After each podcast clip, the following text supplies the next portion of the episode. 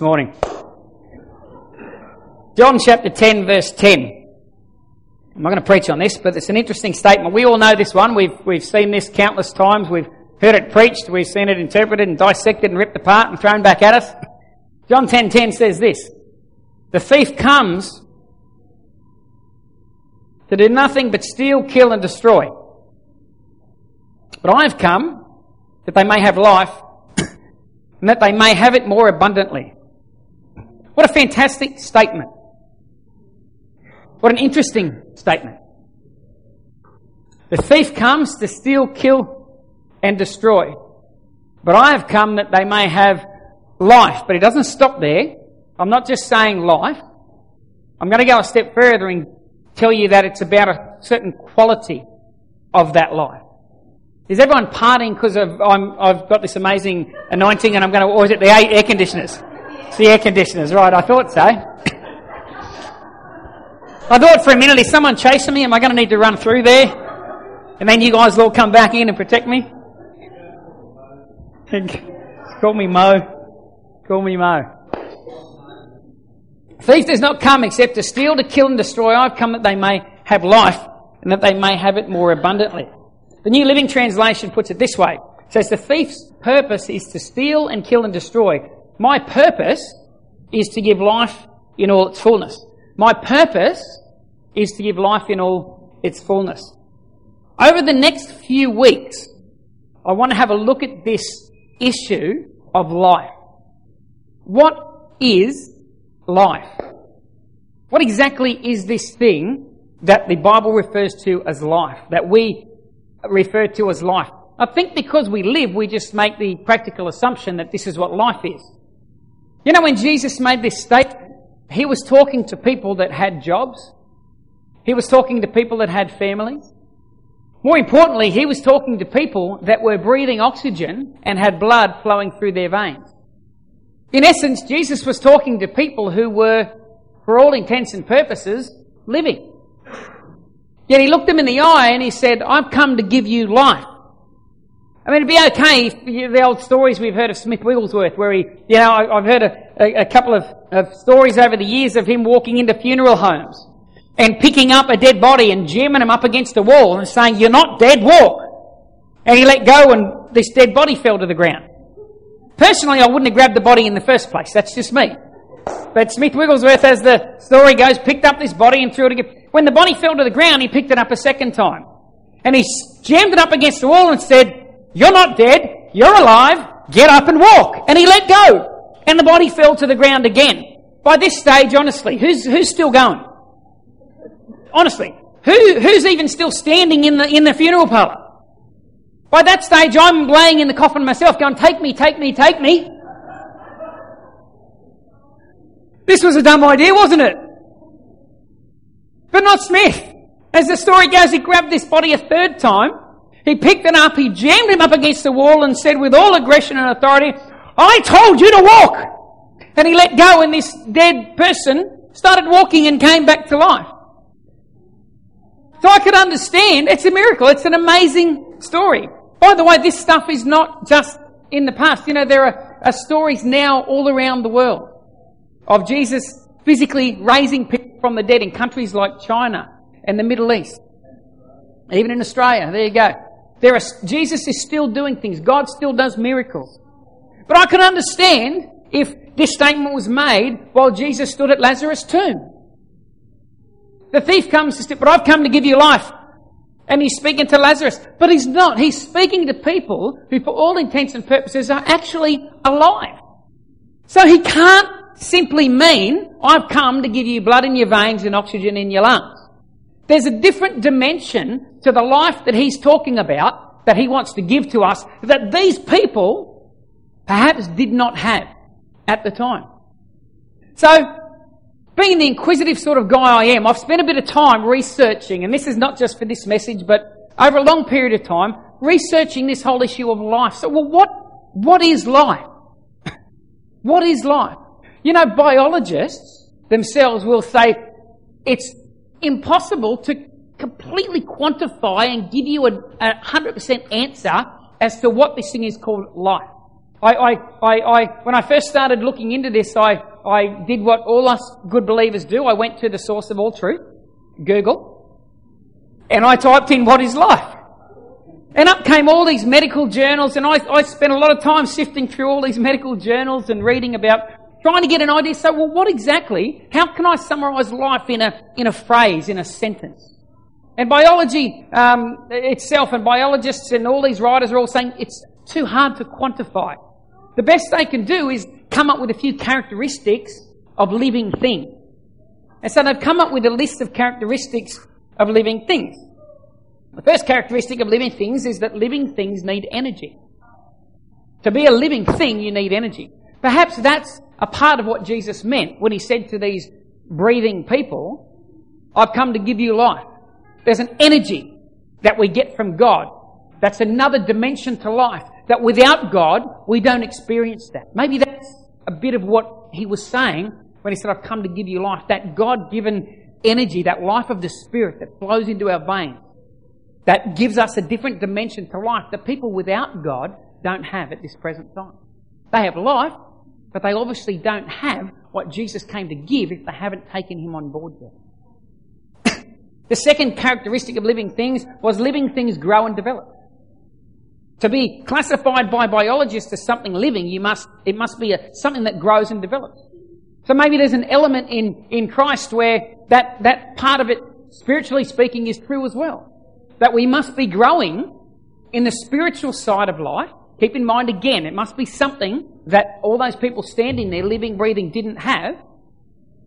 So perhaps it's the spiritual side of life, growing and developing in that realm growing and developing on your spiritual man, your spiritual woman, allowing our spirit to, to raise up. Keep in mind, you go back to the beginning of creation and God fashioned man out of the dust and he made a body and the body was made and, and finished.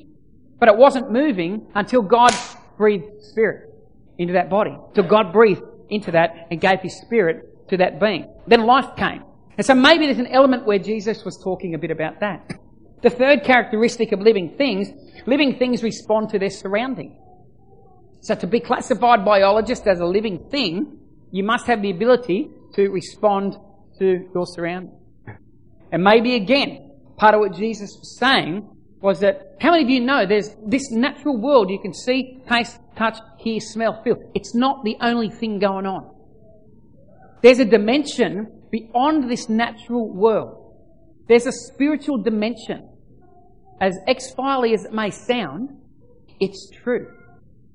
But without the Spirit of God, without our spirit coming alive and joining with God's Spirit, it's hard to detect that and to understand that realm.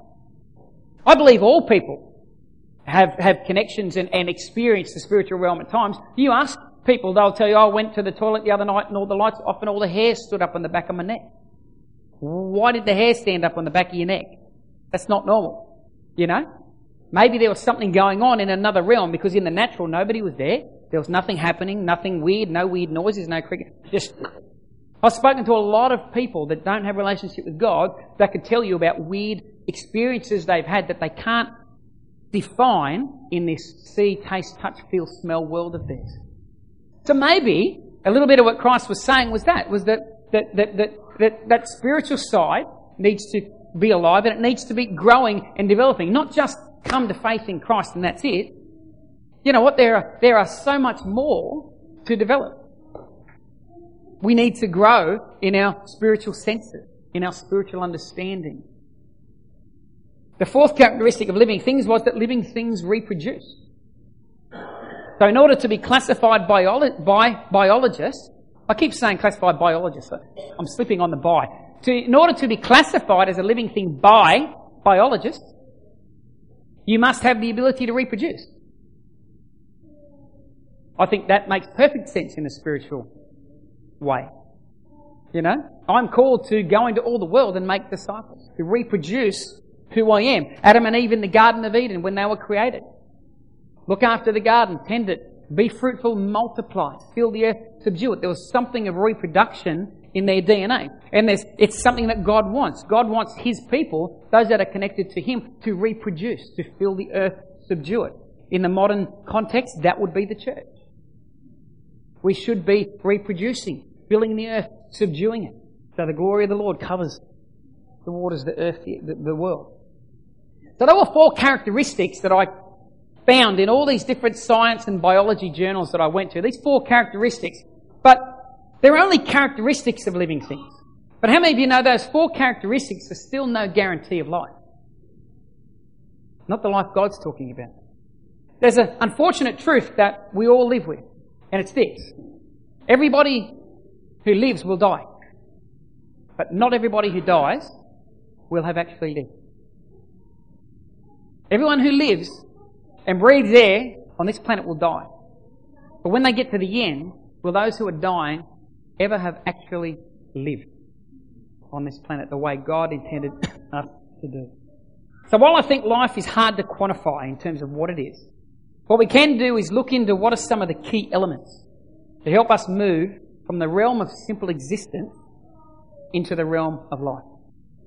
What are some of the things that can take us from simply existing on planet Earth and move us into this realm, this thing that Jesus was talking about when he said, the thief comes to, I come to give you life and give you abundant life. In other words, give you a quality of life that is above and beyond the quality of life that people have that don't have my spirit dwelling inside of them. Now, it's not the obvious one. It can't be money.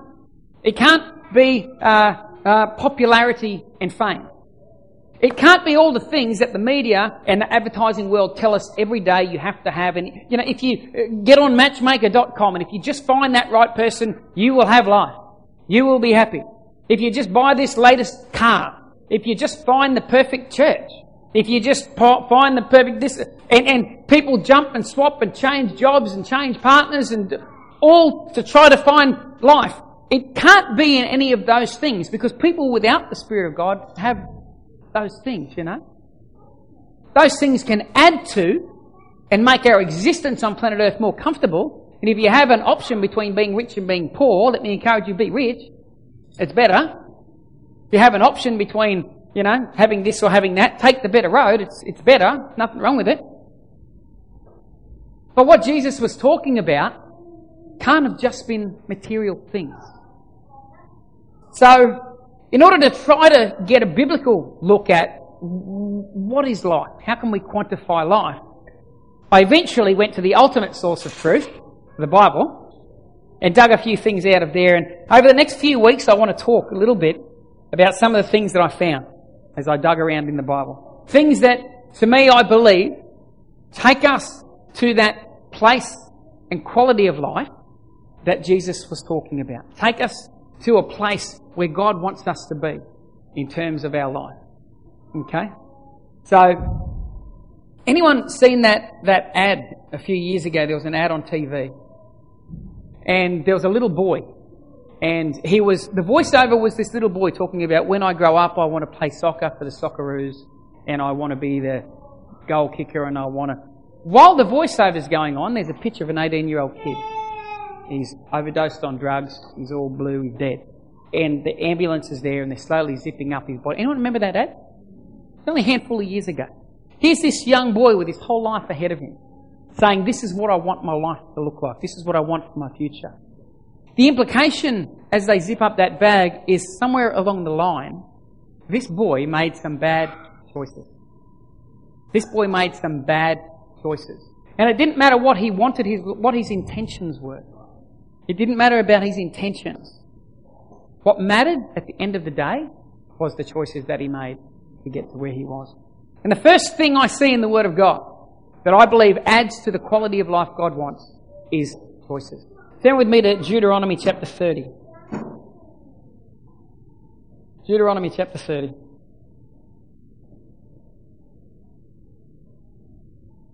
verse 19. Says this again. You've all heard this scripture a billion times. Deuteronomy 30, 19. I call heaven and earth as witnesses today against you, that I have set before you life and death, blessing and cursing. Therefore choose, choose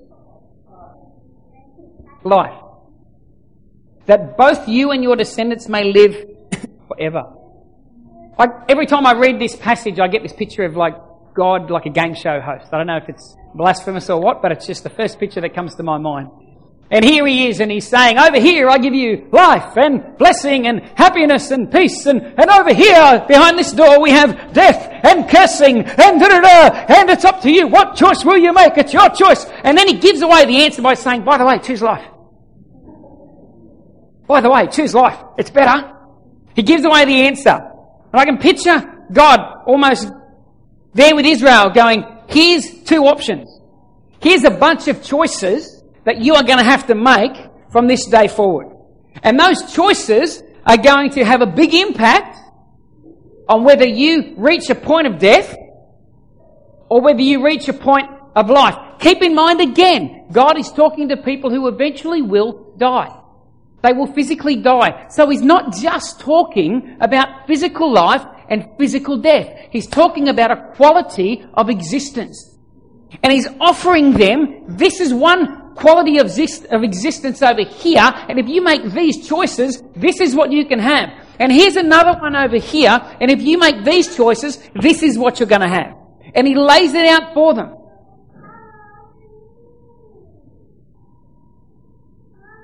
How many of you know that birth carries no guarantee of life?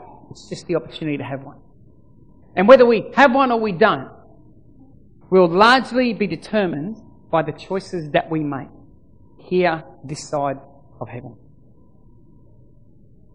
There's a few things in that passage that I want to talk about, and then over the next few weeks I want to move on to the more specifics about choices, and then we've got a few other things we want to look at. The first thing that, that stands out in that passage for me is that you have options. You actually have options. No matter what situation you are in, no matter what circumstance you find yourself in, you have options. You believe that? Think about the worst situation you're going through right now. You are not a victim. You have options. God will make sure that there are options. They might not look great, but there will be options and alternative ways to do whatever it is that you are doing right now. God says, I have set before you. I have set this before you. I have set before you the ability to choose the options, different things that you can do. You know, I, I was, I was talking to a girl this week. Um, won't go into details, but she was distraught. She broke down. She was bawling in front of me. And she's in a relationship that's terrible. It's a terrible relationship. She's been with this particular person for a while now. He is abusive. He is aggressive. She's 21 years of age. She's got a whole life ahead of her. And I've seen her and the impact of this relationship for a while. And I've held back and not said too much because I'm, we're friends and, but, but we're just sort of friends and I don't want to overstep and, and, and push anything on her. But it got to a point this week where something in me just rose up and I thought, I can't sit by anymore and watch you going through the pain that you're going through. So I pulled her aside. I, I, I, got her away from this group of people that we were with at the time and I sat her down. And I said this, I said, look, I see you as a, like a little sister to me. She's not my sister, but I said, I look at you like a sister. And I'm going to talk to you right now like I would my little sister, my actual sister, if she was going through what you're going through right now. So I said, is that okay? And she said, yeah. And so I asked her a few questions about her future. What do you want? You're 21 years of age. What do you want your future to look like? What do you want to be? What do you want to achieve? What sort of person do you want to be? Because I'm watching this girl die daily. She's not the person now she was two years ago when she entered into this relationship. It's woeful. It's terrible. It's like watching a person die in front of you and feeling, and, and realizing you can't do anything about it. They have to. They have to. And I said to her, do you realize that you have options? You have choices. Firstly, you don't have to stay in this relationship. You don't have to. Nobody is making you stay in this relationship. You can get out of it. You can. It might be a painful process, and here's the reality. I said, you've got in front of you, but she then began to tell me how she loves him and blah, blah, blah, blah, all this stuff. I said, well, here's the situation. You have two options. Both option is going to cause you pain. It doesn't matter which option you choose, they will both cause pain. The question for you is which pain is the one that you feel like you can endure and which is the pain that you can't. You can stay with this guy for the rest of your life and be treated like this and die on the inside. And that's one pain, and that pain could go on for 20, 30, 50, 60 years. Who knows? And then over here's the option of leaving. Now you feel like you love him, you've got a connection with him. Fantastic, I'm not questioning that. And it would be painful to walk away from him. I'm not questioning the pain of that. But which pain is going to be shorter? Live. Which pain is the one that at the end of it can reproduce life again? And which one just keeps perpetuating death? You see, the minute we get ourselves into a, a rut in life and we feel like in any situation we don't have options, we then begin to operate out of a victim mentality. We are not victims.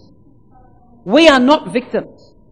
My life is here today as a result of some things that happened, and we talked about this last week. Things that happened that I had no control over.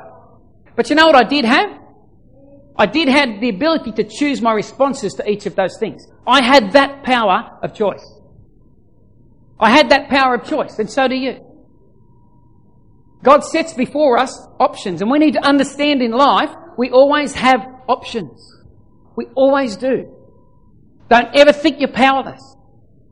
As soon as you think you're powerless, you're handing the reins of your life over to somebody else or something else and saying, You lead me, you God, you take me to the destiny that you have for me. We have choices and we have options. And some of those choices may cause pain. But which pain is going to be the greater pain?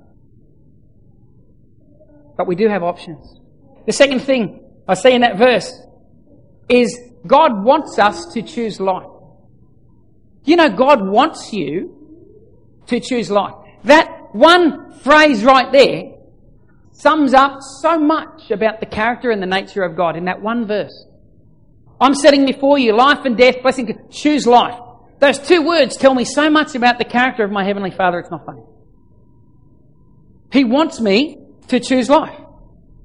He wants me to live a blessed existence. Don't interpret the word blessed as 15 houses and 20 cars and a billion dollars, but if that's what God has for you, then interpret it that way. No matter which way you want to look at it, there's a quality of life called blessed.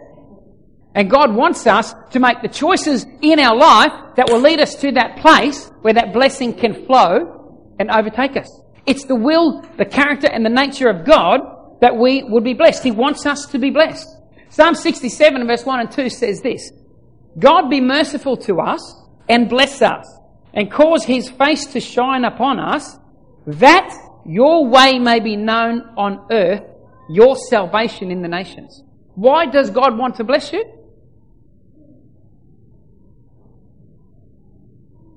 Because people see the blessing on you and it glorifies God. Why did God want Israel as a nation to be blessed? He wanted them to do what he was asking them to do. Follow in the footsteps of God. Live their life in every area the way God wanted them to. When they did that, it created a channel of blessing to flow down upon them as a nation. And the desire of God was that the other nations of the earth would look at Israel and go, wow, we need to follow their God because our gods don't bless us like that. Our gods don't look after us like that. Our gods don't provide us what these guys get provided and so on. God wanted a blessed nation so that other nations of the earth would look and glorify God and say, this is the one true God. we've got this silly question now in modern man where we, you know, the question that we ask is, does God exist? You know, how many of you know that's actually a modern man question?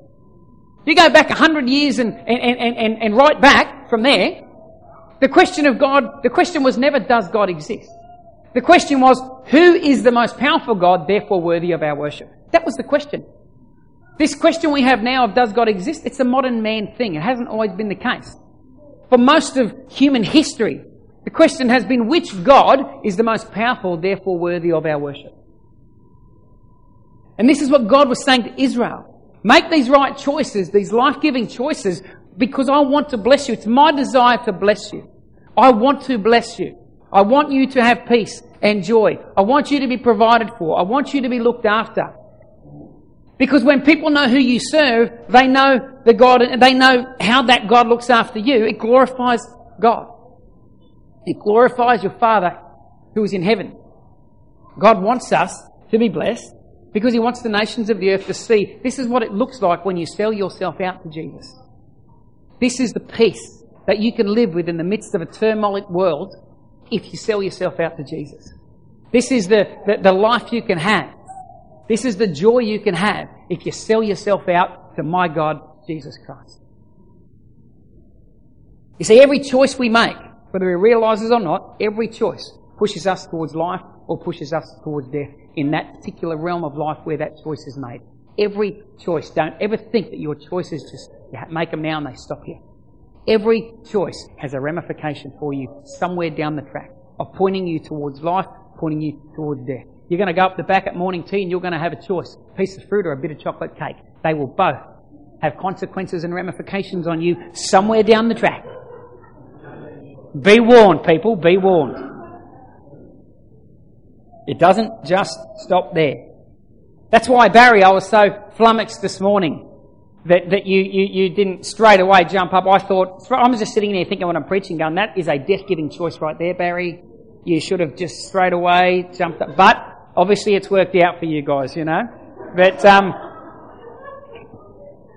man, that's a tip for you men. You, you be quick with that stuff, alright? You, you, you acknowledge the birthdays and, how many of you know too, by the way, that if your wife comes to you or maybe husbands do this, I don't know, uh, with a new dress or a new perfume or something, and do you like this? Is this pretty? Going, yeah, that is the wrong answer. That is a death producing answer right there. You don't just go, yeah, that is not what they're looking for. That is pushing you down a path that you don't want to go down. Okay, the direct, the proper answer is to engage. Really, that's amazing. I remember one time Jackie came out with a dress. She just bought a dress some years ago. And she held it up um, in, in, in the kitchen and she said, Do you like this dress? And straight away I heard the Lord say, I lay before you blessing and cursing, death and life. I heard it. I heard it clear as a bell in my ears. I knew, God, this is a moment in time. This is a make or break. This choice will have eternal ramifications for me. What must I do, Lord? And I prayed and I sought heaven and I got wisdom in a moment. And I said, just put it down on the bench there and just step away for a bit. And she did, took a step away and I went, can you just take another couple of steps away, please, Dale? She took another couple of steps and I had a look and I said, no, Jack, can you just hop over the other side of the room? By this stage, she's sort of walked over the other side of the room, stood there. I looked at the dress and I went, you know what? That's actually a really lovely dress. And she came over and goes, well, why did you have to make me? I said, because putting that dress next to you made the dress look like a pile of rubbish. That was a life-giving moment right there. Pushed me in the right direction. I've been reaping the rewards ever since. Four kids later, woo!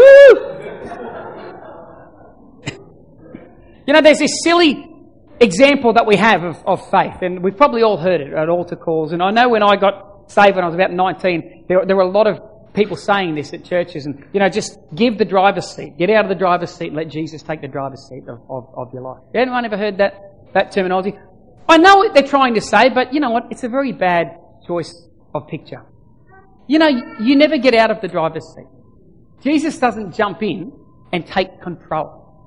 He says, you make the choices. I'm going to lay out the options before you. You make the choices. I'm not going to make you go to church. You make the choice. I'm not going to make you give. You make the choice. I'm not going to make you pray. Make the choice. I'm not going to make you love your enemies. Make the choice. Because God wants us to work together.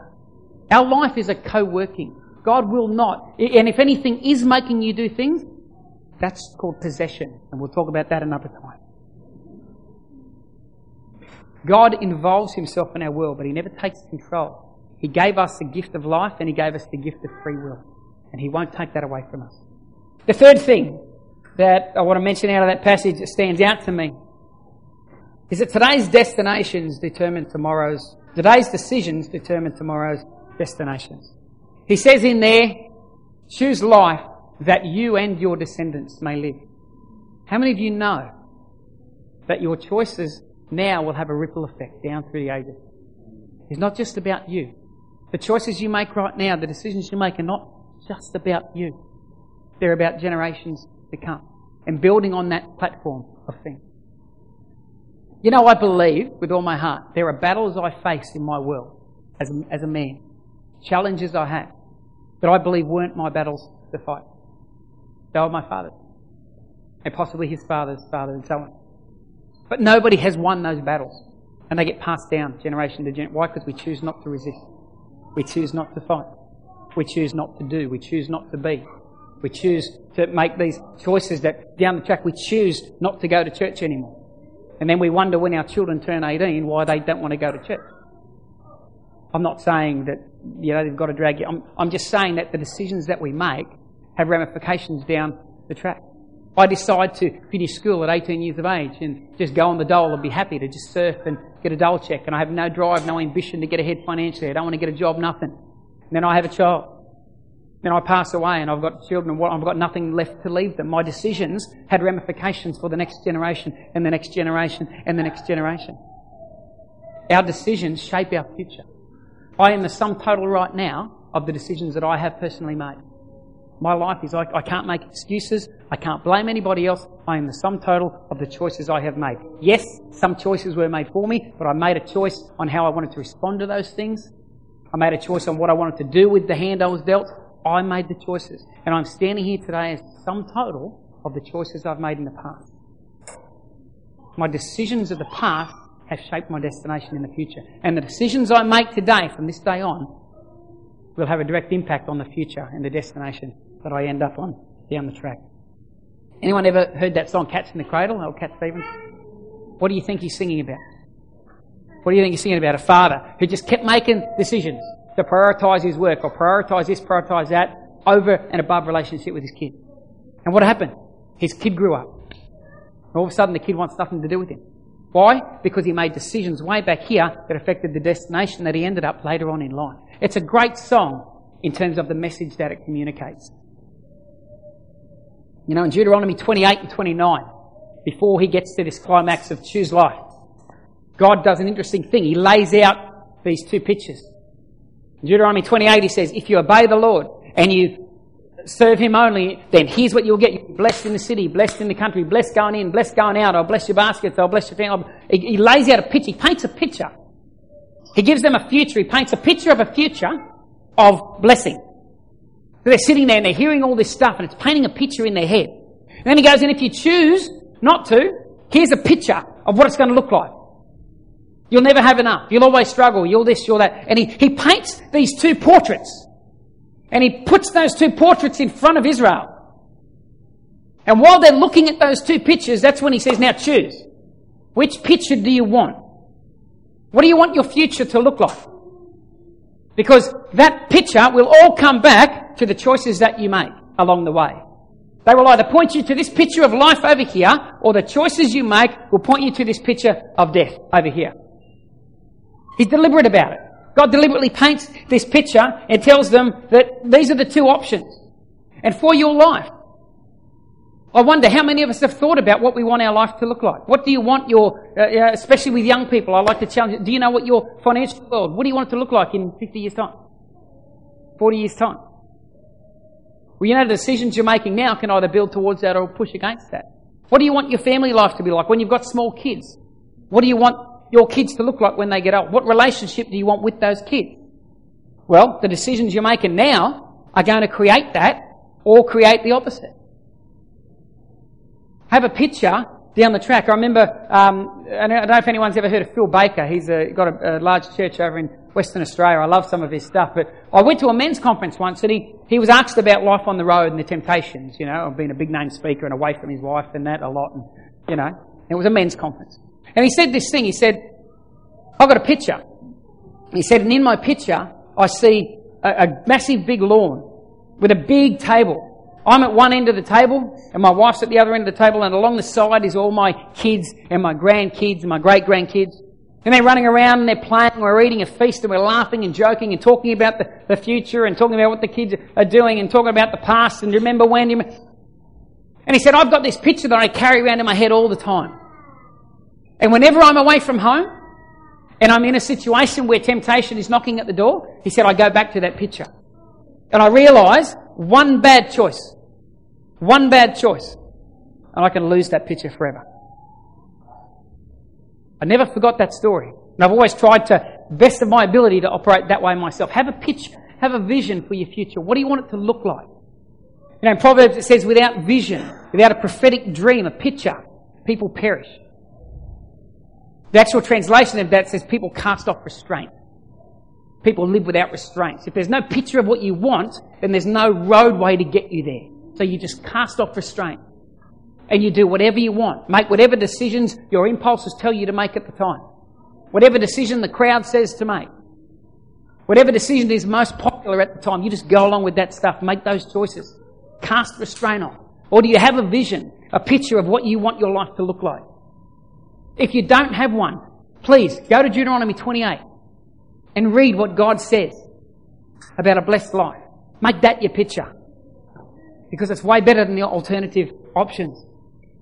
The last thing that that verse shows us is that the choice is ours. Nobody else can make your choices for you. Nobody can make your choices for you.